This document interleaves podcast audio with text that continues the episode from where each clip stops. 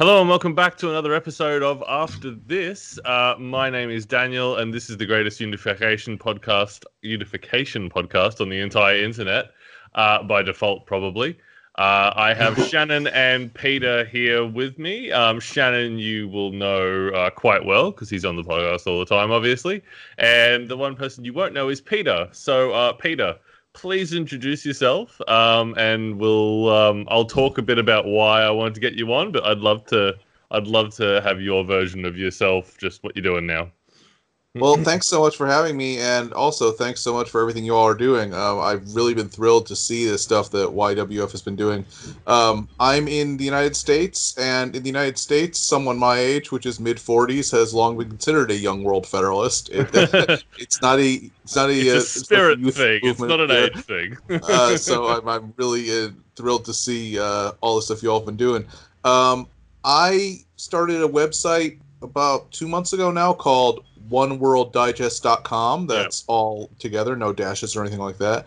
Um, basically, my background is I um, I summarize what I do as I, I read the news for people who are too busy to read the news for themselves. I've done news It's a lot of people. and It's a lot of people. and um, uh, and digest type writing for my entire career. And it literally occurred to me one morning while I was lying in bed, like this is something that I could do for the World Federalist Movement, which is a Yeah. small movement, but a movement that is kind of disparate and has a lot of different folks doing a lot of different things and not necessarily being in touch with each other, which I find kind of ironic. We're talking about uniting the planet unite our, Oh, our 12 different groups that have That 12 is an different ongoing thing that we are like, why does it have to be this way? I mean, come on.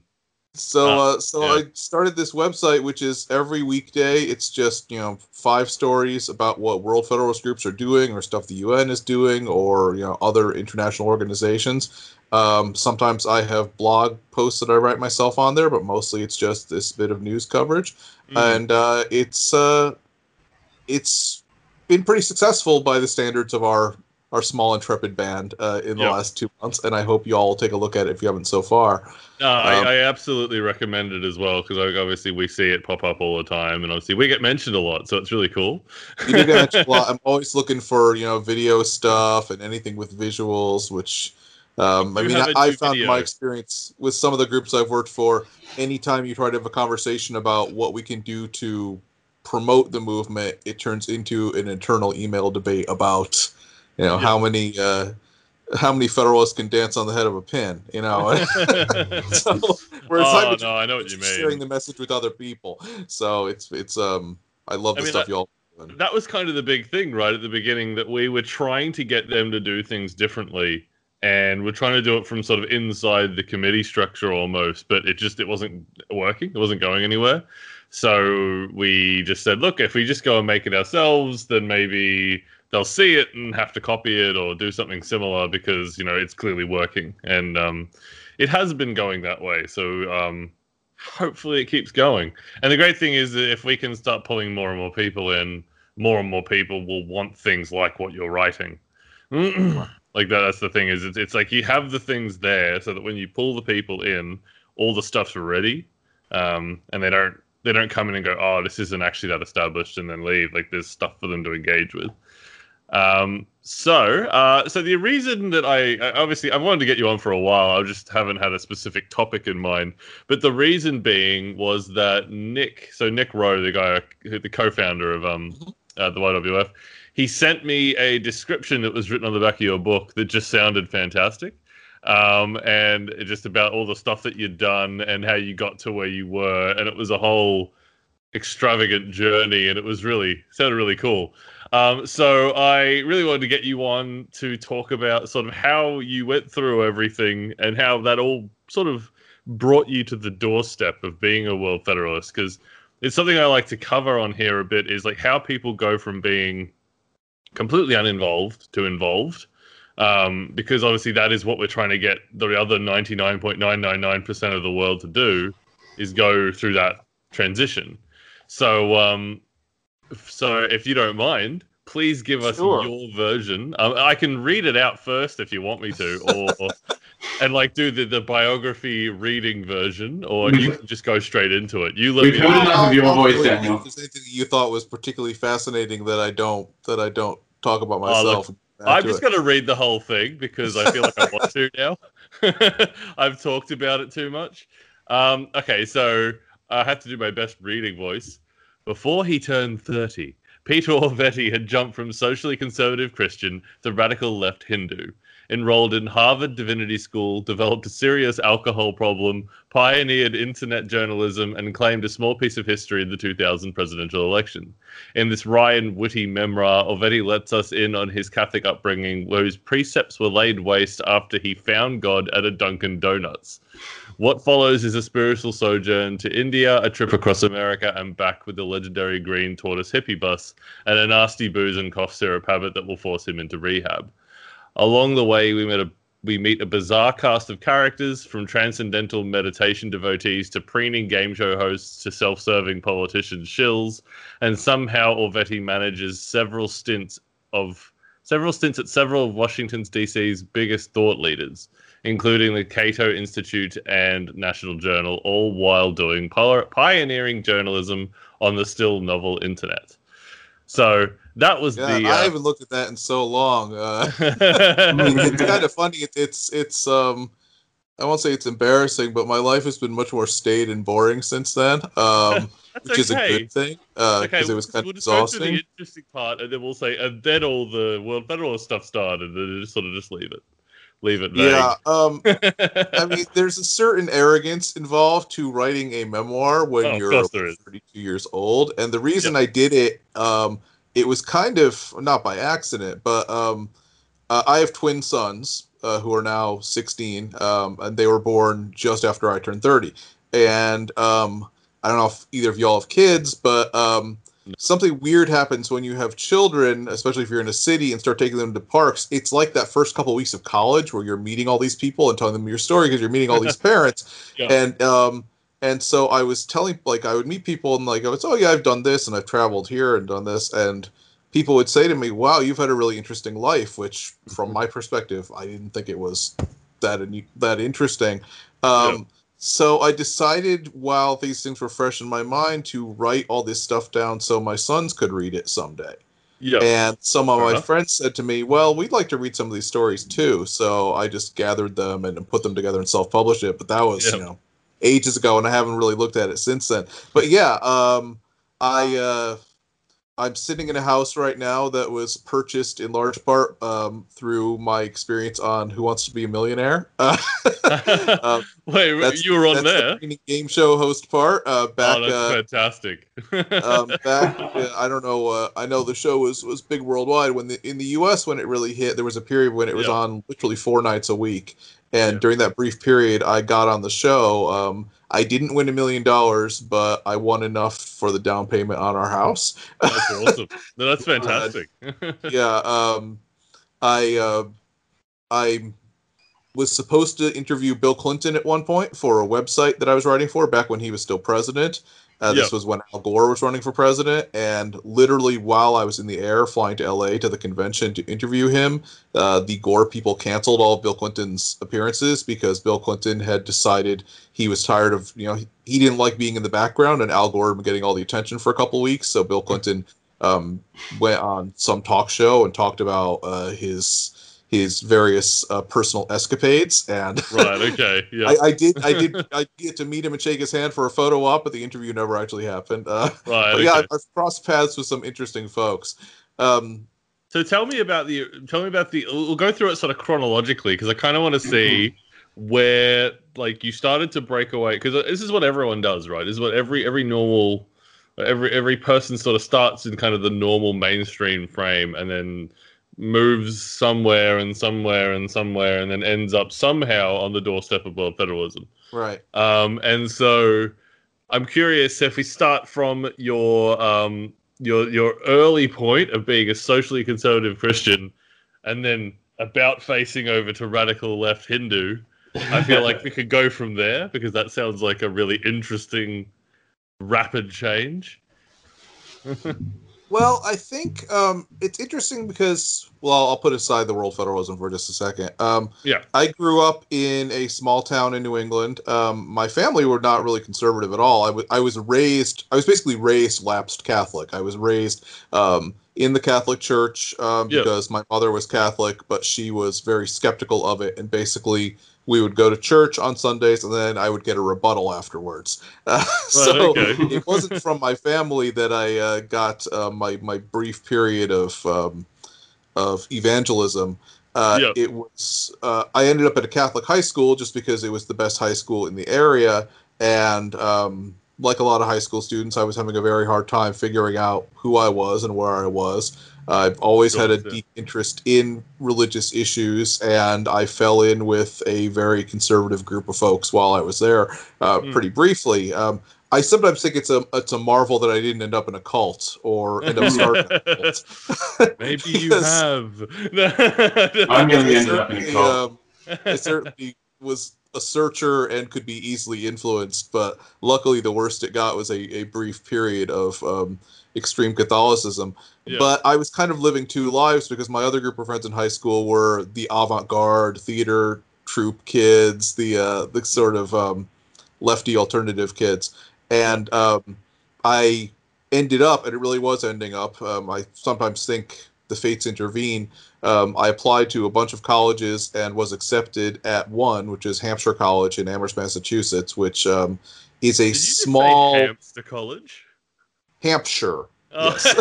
Although Hampshire. the Hampshire is the unofficial It's such a good mascot of the school. Sorry, yep, Hampshire. All right, Hampshire. Yeah, uh, Hampshire. Um, and Hampshire is a school. If you Google it, look it up online. It is basically the uh, the mythic hippie school. It was a school Right. founded after um, after World War II. It opened in 1970, and it um, is there's no traditional grading structure, no traditional program structure, Yeah. and that's where I just kind of landed after this period of having been really far one way. I was among people totally different from anyone I ever met before in my small town, and they're surrounded by all sorts of new ideas.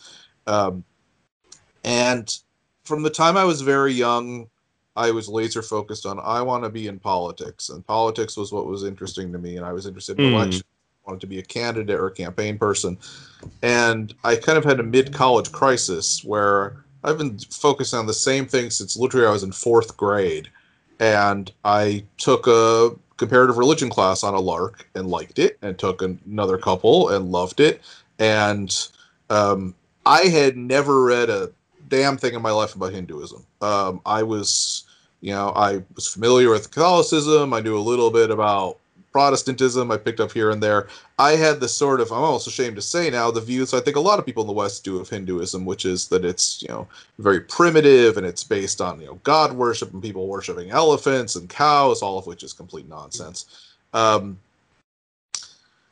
I think we're lucky in Australia that we have such a massive Indian population that we kind of get exposed to it at a Right, more right. in a slightly more thorough sense than you And I would maybe more in and more the case in the United States now, but I feel Yeah. like uh, um, it's it's still a religion that very few people here are that familiar with outside of you know urban areas where there's a large Indian Hmm. population.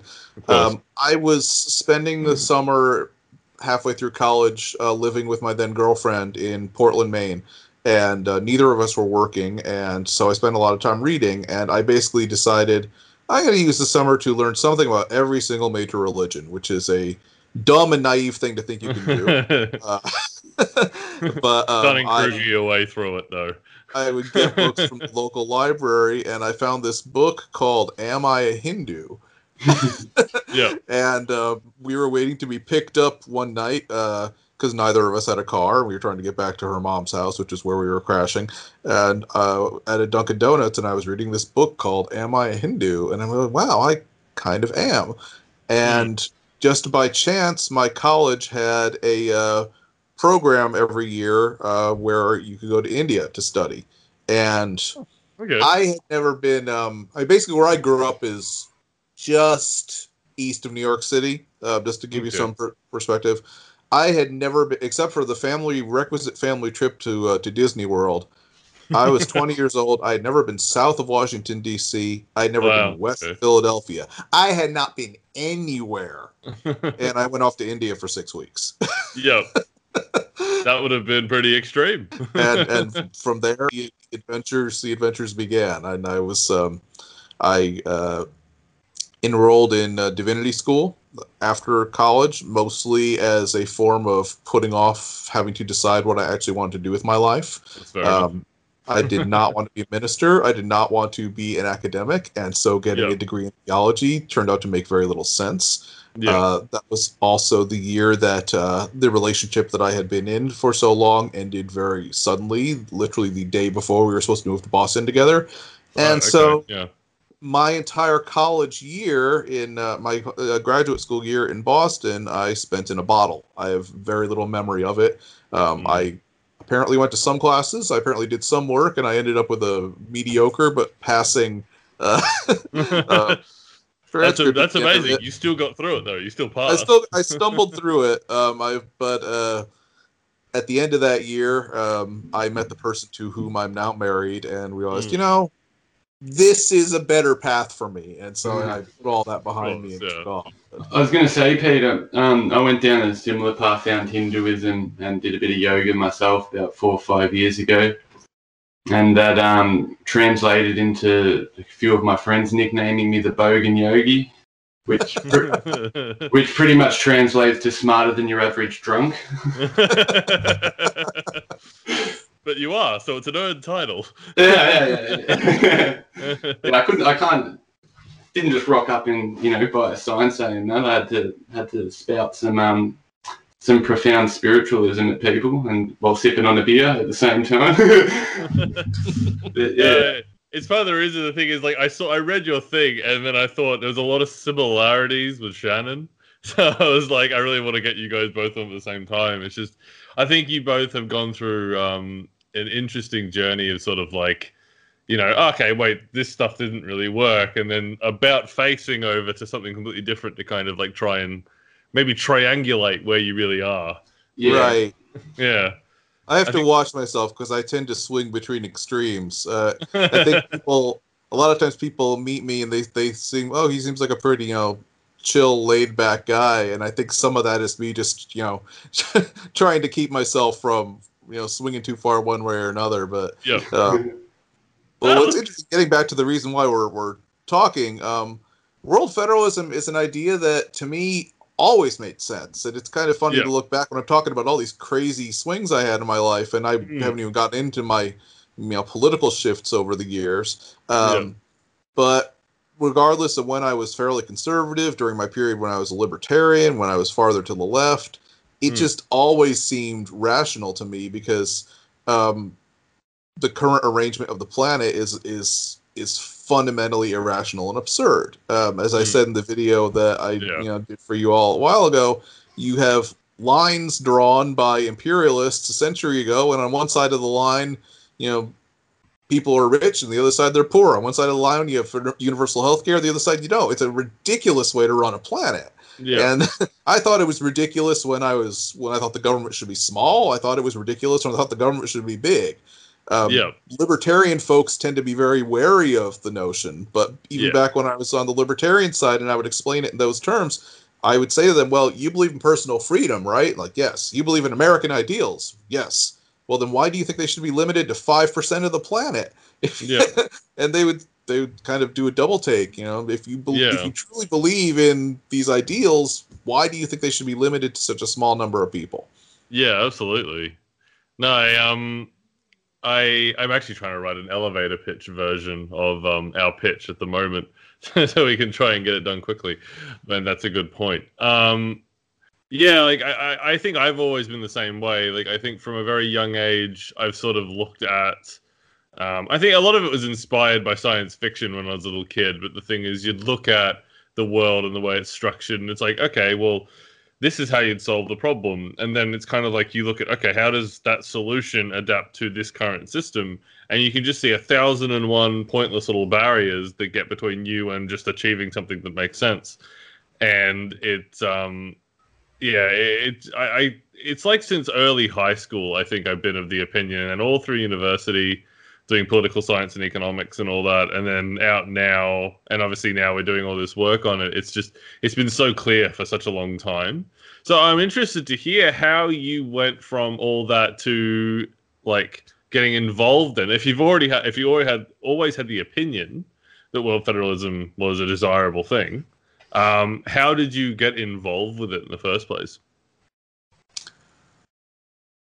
Uh, two different tracks. One was just it took me a while to kind of realize this is the issue I care about the most, where I feel I can actually have some impact. Um, Yeah. I've found over time, um, having been involved in many different causes, very briefly, uh, you can have more influence in a smaller growing cause. Obviously, if, you, if your Mm. goal is to be involved in a major political party, you're going to be you know stuffing envelopes. If you're go if you're involved in a smaller growing organization, you're going to have more say in the direction of it and in what you get to do. So that was part of it. Um, also, just realizing that this was the premier issue that I cared about. That it always Mm. came back to this in the end. Um, that there were other you know things that I was involved in that I would go and wave a sign for, go to a march for, give some money to, but that fundamentally, in the large picture, world federalism, and I've said this to people many times, I think it's inevitable. I think it's at least a century away. I don't think I'll see it in my lifetime, and I don't think we'll Mm. see it, you know, probably most of listeners' lifetimes. I do Yeah. think that should humanity survive, should humankind survive, it is inevitable, but it's a long way off, and there's a lot Mm. of work to be done. Um,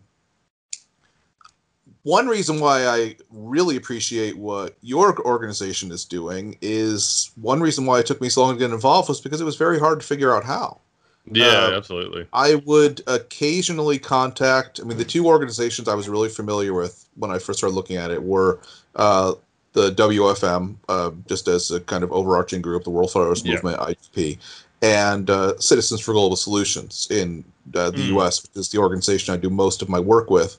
And every six months or so, or every year or so, for several years, when I would happen to remember, oh yeah, this is something I want to be doing, I would shoot them an email and usually not hear anything back. And Yeah. finally, after a while, there was someone employed at uh, CGS who did actually respond, and so I started working for that organization. Uh, Mm. But a lot of it, it's just been hard to find an in. Uh, yeah. CGS has gotten much better about that. Um, you all are a great resource. People, I mean, if people Google World Federalism or if they see it on Facebook or something, it's probably going to be one of your memes, which is great because then there's some Yep. democracy without borders is you know very present and much easier to Yeah. get in touch with now but it's and you you've said this before in a lot of your content um people don't know there are other people who have this point of view. They feel like it's this is a crazy thing to think. I mean there must be no one else who believes this. This is like Yeah. star trek utopian stuff. And um, just being able to find that there are organizations out there that are active and that are looking for people to do actual work, not just send us a check every month so that we can pay people and uh, you know that's that's your sole role is to be a donor. I mean yeah. that's very important. We like donors. Donors are great. yeah. They help. Uh, but um, but to actually find ways to be engaged, it was harder Yeah. to do until very recently.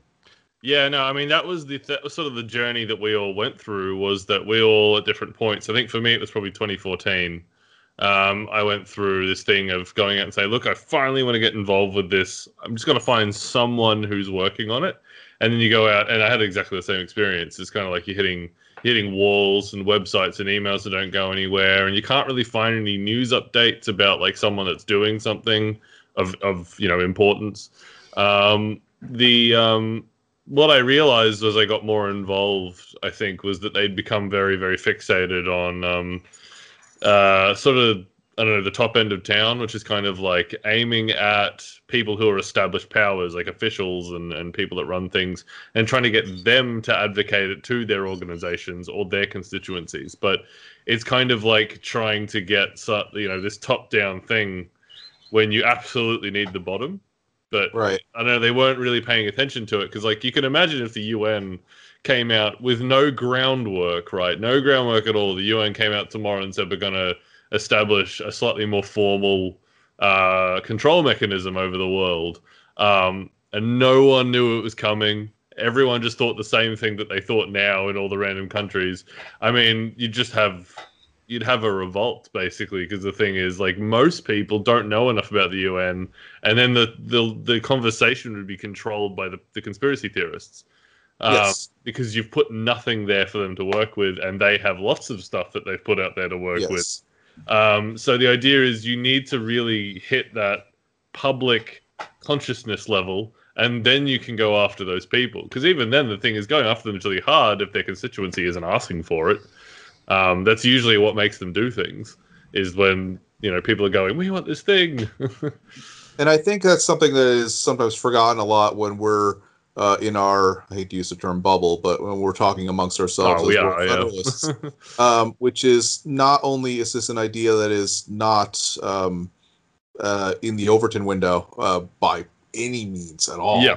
Uh, Yeah. It's like another building. Uh, but um, when people do hear it, their reaction, at least in the United States, is extremely negative Hmm. and um, that wasn't always the case. You look back at the history after World War II, when they did these polls that showed 60% of Americans were Hmm. supportive of world federalism, and the state that sent uh, legis- that sent uh, representatives to the World Federalist Conference was Tennessee, which is now a very conservative state, but it was Tennessee that was endorsing world federalism.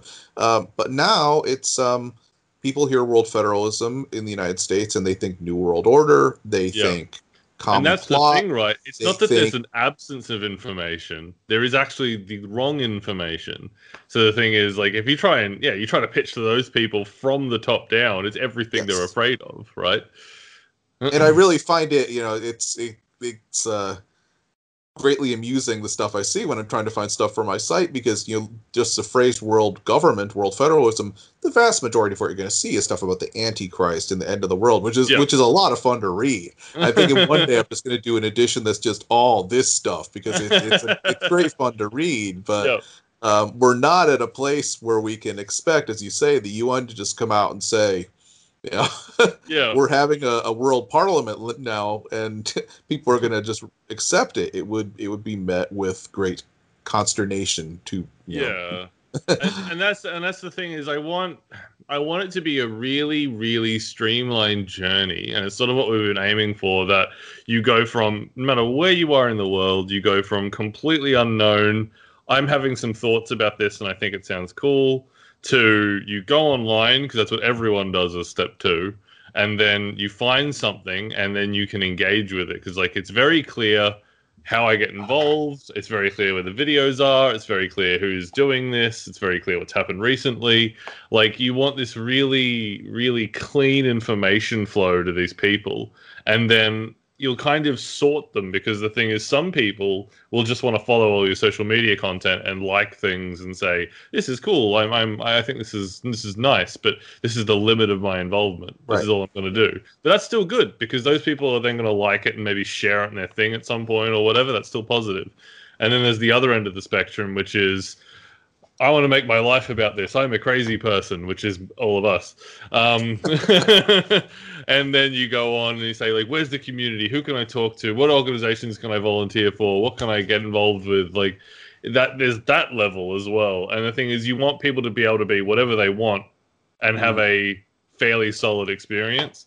And I think what was missing was any of that induction, really. That induction process was very, very haphazard um, across the whole movement when we started looking at it. So that's why we tried to make ours like jump on the Discord because as soon as you're on the Discord, the first thing you see is way too many people talking and way too many channels. And the thing is, you get this, you get this thing that like there is stuff happening. And the thing is, if you're interested enough, you can delve into it and start talking yourself. Um, if you're not interested in that level of involvement, you can still just follow the Facebook and the YouTube channel. Um, but yeah, and then obviously the podcast, which is just where I try and get everyone and anyone on here to talk about it. So, so the first organization that you started working for was CGS. yes and that's still right the bulk of what i do uh, matter of fact Yeah. i was on call with them just earlier today that's uh, that's the organization i'm most involved with to a lesser extent i do stuff with um, democracy without borders um, in that Mhm. every so often uh, andreas will send a message around saying does anyone have time to write a blog post about this and I'm usually the Yeah. one to raise virtual hand. Uh, but Yep. that is that's that's my the extent of my involvement with them so far at this Yep. point. But I've done a lot more with CGS. Yeah, no, no, that makes sense. So, um, yeah. By the way, I think April. I think April Fools is a perfect day for you to do an NWO uh, special. That's a good thought. I'll keep that in So- mind. First of April, just have nothing but conspiracy theories. Like, oh, this week. oh, that's a good idea. I like that. Um, that mind. Yeah. Um, yeah. So I think um, one of the things you need to work out, and we need to spend some time on, and I guess it's why, why we're doing this big campaign at the moment. So we're doing a big push at the moment. Uh, I'll just explain it quickly. To basically do a common campaign across the entire movement, basically. So all the organizations is to get them behind this general world federalism is good sort of campaign um, rather than specifically solution based, which is what a lot of the campaigns have been, uh, which is sort of like the DWB one about uh, World Parliament and things like that. It's kind of framed around the UNPA and things like that. What we want to do is um, make one that's basically just about making people aware of the concept and why it's desirable. Um, so then we can get as many people as we possibly can into the movement and the organizations. Um, so what we need to work out is how to get people from all these different walks of life, you know, all these different places to get uh, excited and interested. So I'm definitely going to see if we can get you to write stuff for it because um, if you've been writing a lot already and you seem to have that experience, it would be very helpful. Um, thrilled to do that. I'm always happy to do whatever writing, whatever editing can be of use. Yeah. Yeah, no, absolutely. Because um, that's going to be a fair bit of work, but I think it'll be great because it'll be a simulation finally of this movement behaving together. Because the thing is, we haven't really had that in a long time, and so we th- we figure if we can make this campaign and we can get everyone to participate in it, they can kind of see the effect and and all the impact of having the entire movement on the same page to some degree, um, strategically which is basically we're just trying to get as many people to learn about this as possible, and then if something happens from that, fantastic, because that's sort of what the YWF's been doing, um, just pursuing this concept of spread the knowledge as much as you possibly can, and then um, hopefully we uh, get somewhere with it. So I, I love to ask this question to everyone that I uh, that everyone I get on the show because I, I I invite all kinds of people from different organizations. If you were emperor of the World Federalist Movement for a day. Say, you, you, you were up in the castle of world federalism, controlling all the um the organizations at the moment, all the people and organizations that are involved at the moment, and you could get them to do anything for a day. What would you get them to do and focus on? That is a very interesting question. And I think it's going to go largely to what you were just saying to find to come together with a simple common message a hundred words tops yep. to start people thinking about this concept and understanding this concept. I was having a conversation uh, just yesterday with someone, and we were talking about all the nuances and all the policy positions. And I said to them, um, not that I'm endorsing, you know, uh, Leninism here, but I said a century ago it was peace, land, and bread that moved the Yeah. world, not dialectical materialism a Yep. simple slogan that people who are worried about their taxes and their kids and the pandemic can grasp onto and begin to understand why this will make their lives better. yeah. A very simple, basic message. You can get to the nuance later. Uh, Yeah. But that is what I would do. I would say, let's come together and find what is our common ground. We all have our different perspectives. And I think it's actually a very good thing that we have these different organizations because they are working on very different things. And Hmm. some are producing position papers, and some are producing policy ideas, and some are producing memes. Um, and that's great because we can use all that Yeah. together. Uh, but what is the very simple, what is the bumper sticker that convinces your swing state voter in the United States or your Hmm. Brexit voter, you know, that this, you know, this is something to at least contemplate. Yeah. That's what I would like to do. Yeah, no, absolutely. I think, um, In fact, that's pretty much what we're trying to do at the moment. So you'd be very welcome to put in your own um, your own input in terms of names and slogans because we are um, we're trying to work out a big list of like suggested names and slogans for this campaign. Um, and then obviously we can use those to do all the marketing materials. So the thing is, if you can come up with our uh, peace, land, and bread, then um, please whack it on the Discord and we'll steal it and give you no credit. No. and I Uh, confess I have not been that active on the Discord, and I really need to get on Oh, there. look.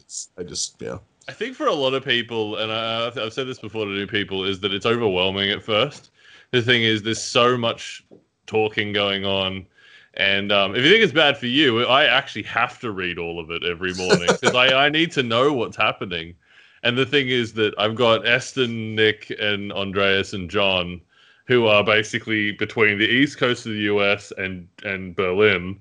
And they basically just talk all night about everything we're working on. And then I, I wake up and it just says like 500 unread messages. and I'm like, guys, come on, just take a day off. um, which But I'll kind of- get on there and I'll start trying to think of, you know, No, of, like of, of some bumper more- stickers.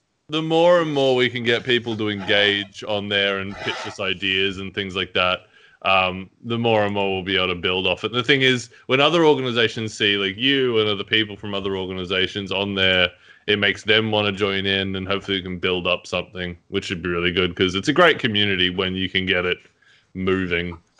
Um, well, um, I didn't actually have any other particular thoughts or questions um, on this. I, I just wanted to run through everything and sort of figure out how you got onto world federalism. So, Shannon, if you had any random questions you wanted to ask Peter, please go to town. Like, because we got up to the Dunkin' Donuts and finding God, so I just want to know what it was about um, Hinduism that you can that you learnt and applied to yeah world federalism. Like, what was it? Yeah, what was it that you um, that got you to the most that you found most relatable?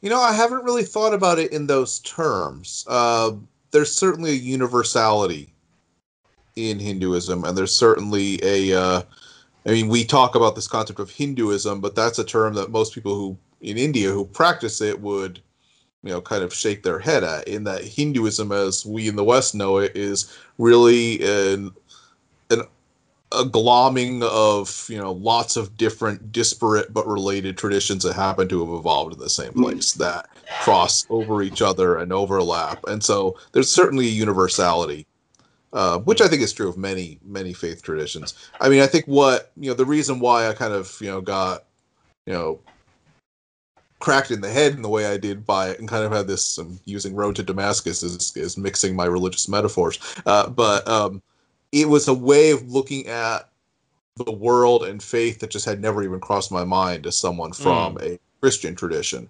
Uh, it just just hadn't even occurred to me that you know that was a perspective on faith that could exist. Um, I had some very vague notions of what Buddhism was before that, but the notion of transmigration of souls and things like that, it was just it never even crossed my mind. It's amazing. I was studying theology because I really, looking back on it now, I didn't know a damn thing. Um, but in terms of you know how that relates to where I am now, um, it's about commonalities and it's about universality. I think. I, actually, out of out of interest, have you? Sorry, I'll let you answer the question. I'm just going to ask this while I remember it. Um, have you read the book um, Origins of Political Order, the uh, Francis Fukuyama book? I have not. I've read some of his other books. Um, I, I've the thing about Fukuyama is I like him a lot. I feel like he trolls people with his titles and his chapter headings. Oh, Like- yeah. and then he knows that he's doing it, but the end of history and all that. Um, uh, it's, it's just the Origins one. I think you might like because it's all about, and I, I loved it. It's probably one of the most impactful books that I read like like ten years ago or something. But basically, he goes through all the different areas of the world, and it's kind of like how did civilization develop there, and how did religion develop with it, or like on top of hmm. it, as well as the civilization itself. oh wow! It's kind of like I'll check that one out. That does sound. re- you get this really good um, I understanding of why every part of the world is sort of the way it is, and like what fed into it in what order and development. And so I got a really good understanding of like Islamic civilization and why it developed the way it did, and like uh, Latin, like the the Central American ones and China and things like that. And it's just um, very very well written. So huge recommendation. But anyway, sorry, I Shannon. check I, that out. Thank I you. think you had another question. I was just gonna say one of like one of my, my favorite coincidences that I found with like um, Hinduism and Buddhism, all of that is like their significance of the number 108. Mhm. And so they've got like the Buddhism, they have the 108 um, mantras.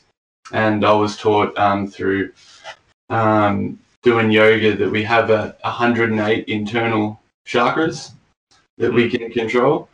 And like the coincidence I found there is like being in the Western world, we have like five external senses. And if you take a pentagon, you've got five shapes on the outside, and each angle, internal angle, is 108 degrees. And Huh. so Ah, that's fun. And so then that made me just tie up all these like religious and spiritual symbolisms. Like, hmm, hmm, how much fun can we have with this one? Probably a lot. It depends on how you are. There's a Oh, lot I- of there. Yeah. Yeah, I could, I reckon I could write a book on it and at least get 20 people to read it.